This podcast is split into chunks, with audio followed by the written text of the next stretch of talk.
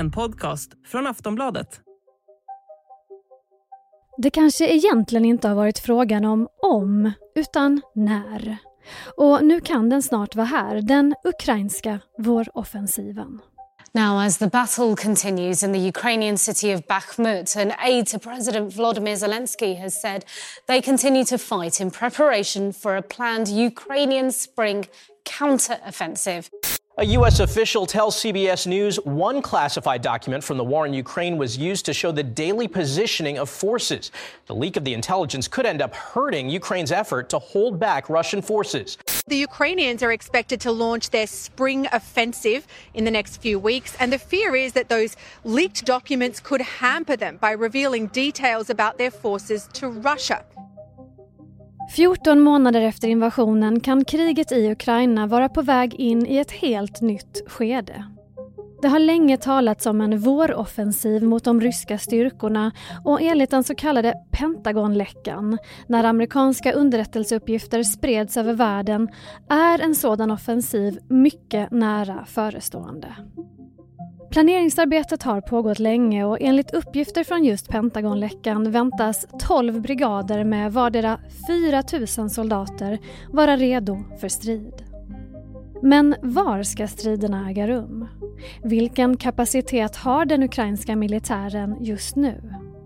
Hur mycket betyder vapenleveranserna från väst för resultatet av motattackerna? Hur förberedda är Ryssland och har den här offensiven möjlighet att bli det avgörande slaget? Det ska vi prata om i dagens Aftonbladet Daily. Jag heter Olivia Svensson. Vår gäst är Niklas Wendt, reporter på Aftonbladet. Var kommer de här uppgifterna om våroffensiven ifrån och hur säkra är de? Det får han börja med att svara på. Ja, det är väl mer eller mindre, vad ska man säga, en offentlig hemlighet att det är på gång så att säga. Och det är någonting som höga ukrainska befattningshavare har pratat ganska öppet om också, deras ambitioner i, i den riktningen. Och det beror egentligen på att, att Ukraina fortfarande måste befria sitt land. Alltså, det är en stor del av Ukraina som fortfarande är ockuperat och det enda sättet att göra det är ju genom ett, ett anfall. Sen håller de betydligt mer tätt om så att säga var anfallet ska ske och med vilka styrkor och hur och sånt. Vi kommer komma in närmare på det, men hur stor roll spelade de här Pentagonläckorna i informationen kring den här offensiven? De gav i alla fall en indikation på vad USA vid någon tidpunkt bedömde eh, förutsättningarna för offensiven. Eh, så att, så att det gav ju en indikation som man inte hade innan. Men det är ju inte säkert att, att USAs information stämmer eller sådär, så det är fortfarande lite oklart. Det har också florerat ganska detaljerade uppgifter om 12 brigader med vardera 4 000 man. Alltså vilken kapacitet har den ukrainska armén i dagsläget? Ja, det är ju en sak som är svår att avgöra. Eh, även om det, jag har sett många sådana uppgifter om hur många stormbrigader de, de håller på att färdigställa för den här offensiven. Men det är nog ingenting som man kan säga med någon stor säkerhet att det är så. Men det, de, det man vet är väl att de har i alla fall försökt konservera styrkor för den här offensiven, att de har hållit dem borta från striderna, de har haft vissa trupper på utbildning utomlands för att lära sig de här nya vapnen och de har försökt sätta ihop nya förband med ny materiel som ska liksom kunna sättas in i den här offensiven. Då. Men exakt hur de är disponerade och vilken utrustning de har och, och vilka soldater det är, det, det kan jag inte riktigt säga. Det har ju pratats om den här våroffensiven väldigt länge. Och då undrar man ju förstås, hur förberedda är ryssarna? Och hur förbereder de sig? Ja, de vet ju också såklart att den här är på väg och de, man har kunnat följa på satellitbilder hur de har byggt befästningar egentligen längs hela frontlinjen. Men, men givet att den här fronten är över 900 kilometer lång så, så är det ju inte lika starka befästningar överallt. Men det man har kunnat se är att de har byggt eh, skyttegravar med värn och förbindelsegångar, alltså sådana här klassiska eh, första världskrigs-skyttegravar eh, som man tänker sig, som soldater kan strida ifrån. Och framför det så har de då anlagt minfält som är riktigt besvärliga hinder. Minor är, är farliga och kan vara besvärliga att röja. Uh, och i anslutning till det så har man också olika typer av stridsvagnshinder, både så diken där, där stridsvagnen ska köra ner och inte kunna komma över, och sen sådana här um, fält med trekantiga betongblock som man brukar kalla draktänder som man kan ha sett på bilder som också ska stoppa fordon från att ta sig fram.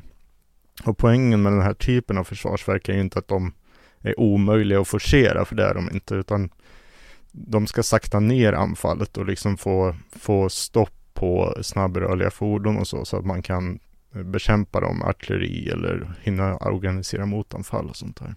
Du intervjuade nyligen Jonas Björkqvist som är lärare på Försvarshögskolan och tillsammans så tittade ni på kartor över Ukraina. Man blir ju nyfiken på det geografiska, alltså vad finns det för teorier om var striderna kommer att stå?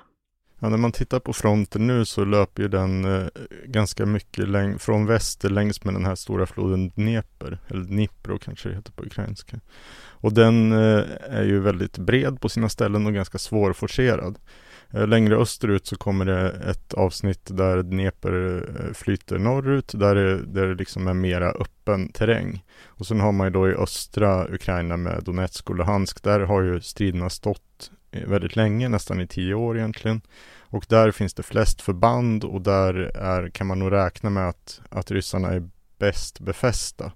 Så att, eh, ja, när, när Jonas tittar på det här så det han ser är väl liksom inte en sannolikhet att man kommer eh, försöka göra en offensiv i Donetsk eller Luhansk, utan det är ju det här södra området som ser rent militärgeografiskt ut och vara mest gynnsamt och det, det förstår ju alla, både på, på rysk och ukrainsk sida som tittar på det. Så det man ser framför sig är väl någon typ av framstöt söderut då från de ukrainska linjerna mot Azovska sjön, de här hamnstäderna där, till exempel Melitopol.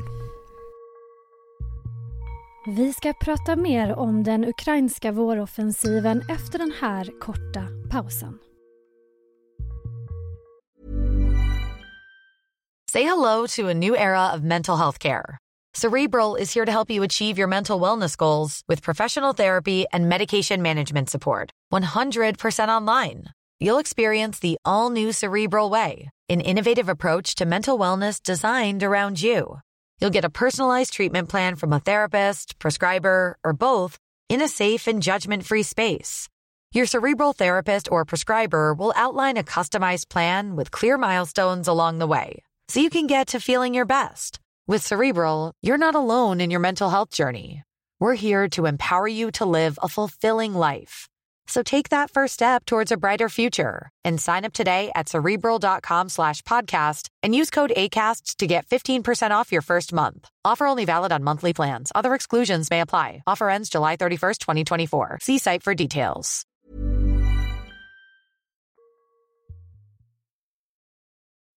Du berättade ju lite om vad Ryssland har för taktik inför den här eh, offensiven. Men vad har Ukraina för strategi? Hur ska de lyckas bryta igenom de ryska försvarslinjerna? Ja, det man behöver göra då är att, att på något sätt identifiera en punkt eh, där fienden är svag, idealiskt, och försöka dölja att man drar samman trupper mot den punkten. Eh, så att eh, inte ryssarna får tid att förbereda sig. Och sen gäller det då att, att kraftsamla väldigt kraftigt på en specifik punkt och försöka slå sig igenom de här linjerna på en ganska smal front. Det är inte så att man kommer liksom försöka storma brett över ett jättestort område, utan det man vill är att punktera linjen eh, och det gör man då först med pionjärförband och lätta infanteriförband som kan röja de här hindren, eh, flytta på draktänder och liksom plöja bort minor med så här bandschaktare och sådana här minröjningsfordon. Eh, och eh, samtidigt som man då skickar in den första vågen av soldater som håller den här luckan öppen och liksom skyddar den från sidorna så försöker man då pressa in med eh, stridsvagnar, pansarskyttefordon och så pansrade trupptransportfordon för att gå på djupet av, av den ryska formationen. Det är väl så man rent doktrinärt eller så konceptuellt kan se det framför sig att det kommer hända. För att om man inte gör det så kommer det bara, då flyttar man fronten några meter och sen låser den sig igen. Uh, så att man vill liksom penetrera och gå på djupet och då istället för att slå mot de här hårda eh, uh, täterna eller fronten av de ryska förbanden så kommer man helt plötsligt exponera allt det här mjuka som finns där bakom. Logistik, uh, staber och ledning och alla sådana saker. Artilleripjäser som kan stå oskyddade. Och då kommer man ju då kommer situationen för de ryska frontförbanden som man lämnar bakom sig snabbt bli ohållbar om man lyckas med det där. Eh, men det är ju en väldigt stor utmaning. Det är ju, samtidigt som man exponerar de ryska förbanden för sin egen framryckning så blir man exponerad själv för motanfall och sådär. Så det gäller att man är väldigt snabb, att man har väldigt mycket artilleriunderstöd och att man vågar eh, ta beslut väldigt långt ut på linan och att man vågar agera väldigt liksom, snabbt och kraftfullt. Ukraina har ju fått stora vapenleveranser från väst. Vad betyder det för landet och deras eh, våroffensiv? Hela den här taktiken, eller vad man ska säga, bygger egentligen på att man har den typen av vapen som de har fått leveranser av. Alltså man kan inte genomföra den här typen av anfall om man inte har till exempel stridsvagnar eller pansarskyttefordon. För då är det går... framförallt den typen av vapen de har fått? Ja. Eller den typen av utrustning? Mm. Ja, det är väl framförallt det. Och sen såklart artilleri och artilleriammunition och sådär. Men, eh, men det är ett, ett måste för att kunna klara av det så att säga. Så att eh, utan det skulle det bli väldigt svårt. Man har ju gjort framryckningar och offensiver tidigare eh, under det här kriget. Vad är det för skillnad på den här offensiven och de som har eh, inträffat tidigare? Ja, den kommer ju ställa mycket större krav eh, för att den är mer eh, emotsedd, så att säga. Alla vet att den ska hända och, och ryssarna är bättre befästa av allt att döma.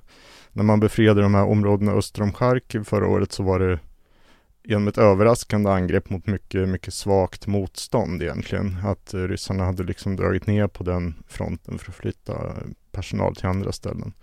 Och i, i, när man befriade Cherson så var det ju under en rysk kontrollerad reträtt ändå. Det var inte som att man nedkämpade alla ryska förband eller så, utan de drog sig tillbaka över floden. Så att den här gången kommer man ju möta en mycket, mycket mer nedgrävd och förberedd motståndare av allt att döma. Dessutom fattas ju även överraskningsmomentet. Ehm, jag är inte så väl bevandrad i de här frågorna men man tänker att det borde vara en ganska viktig parameter i, under en sån här eh, framryckning. Jo, det är oerhört viktigt såklart att, att överraska och det, det kan ju till synes verka svårt eftersom man vet att den här offensiven är på gång. Men man får försöka vilseleda på så bäst man kan om var det ska ske och sen, sen hoppas att, att Ryssland kommer ha svårt att svara då.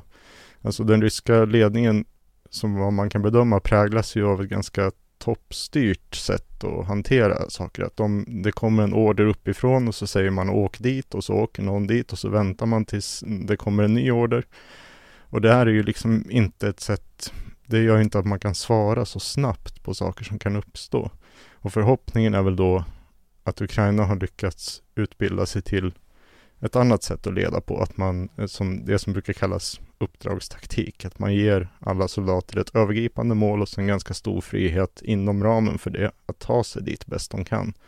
Och då kan man ju utnyttja saker som händer, att en befälhavare på en ganska låg nivå ser en lucka eller en möjlighet att här kan vi ta oss framåt och gör det då på eget bevåg utan att det behöver komma liksom ett telegram från, från en högre stab.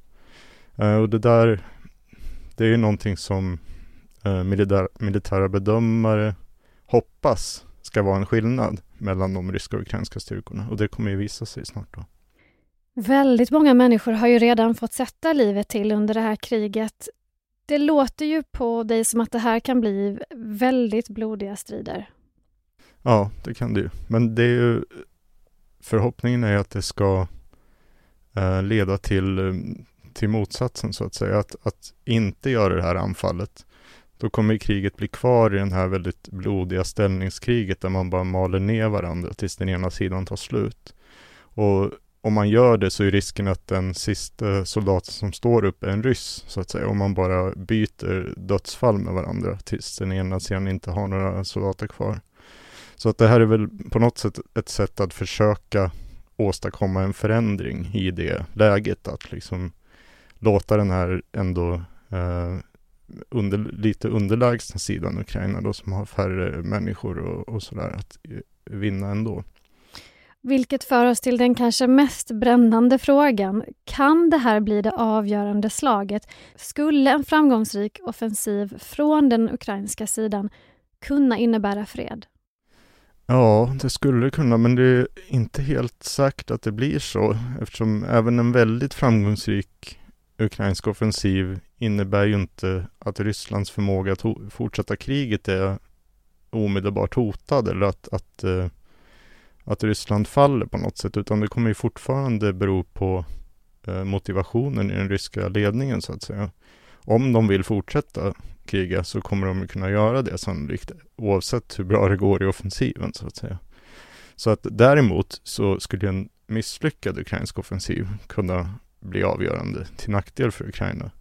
Det, det knorras ju redan på sina håll i USA bland republikaner framförallt att det här stödet kostar för mycket och att man vill dra ner på det och det är inte vårat krig och vi måste fokusera på Taiwan och Kina och sådär. Så att eh, om, om inte Ukraina kan visa upp framgångar så är det ju mycket möjligt att den här, eh, den opinionen växer och att, att eh, stödet uteblir framöver. Så, så för Ukrainas del så hänger det väldigt mycket på det här och jag tror att de är väldigt medvetna om det också. Att, att det här det är liksom möjligen make it or break it för dem. Då vill jag tacka dig Niklas. Tack. Niklas Wendt alltså, reporter på Aftonbladet hörde vi här. Jag heter Olivia Svensson och du har lyssnat på Aftonbladet Daily, Sveriges största nyhetspodd. Vi hörs igen snart. Hej då.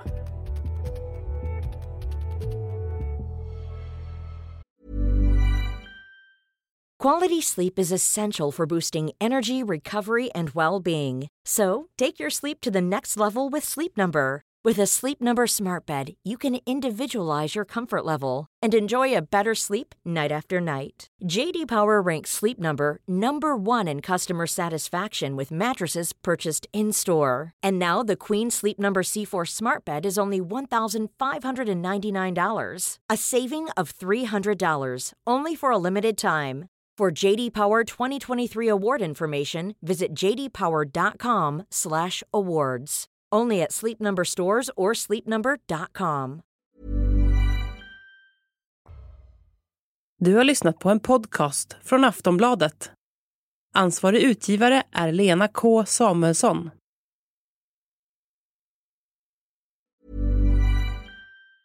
Tired of ads barging into your favorite news podcasts? Good news. Ad-free listening is available on Amazon Music. For all the music plus top podcasts included with your Prime membership. Stay up to date on everything newsworthy by downloading the Amazon Music app for free or go to amazon.com slash news ad free. That's amazon.com slash news ad free to catch up on the latest episodes without the ads.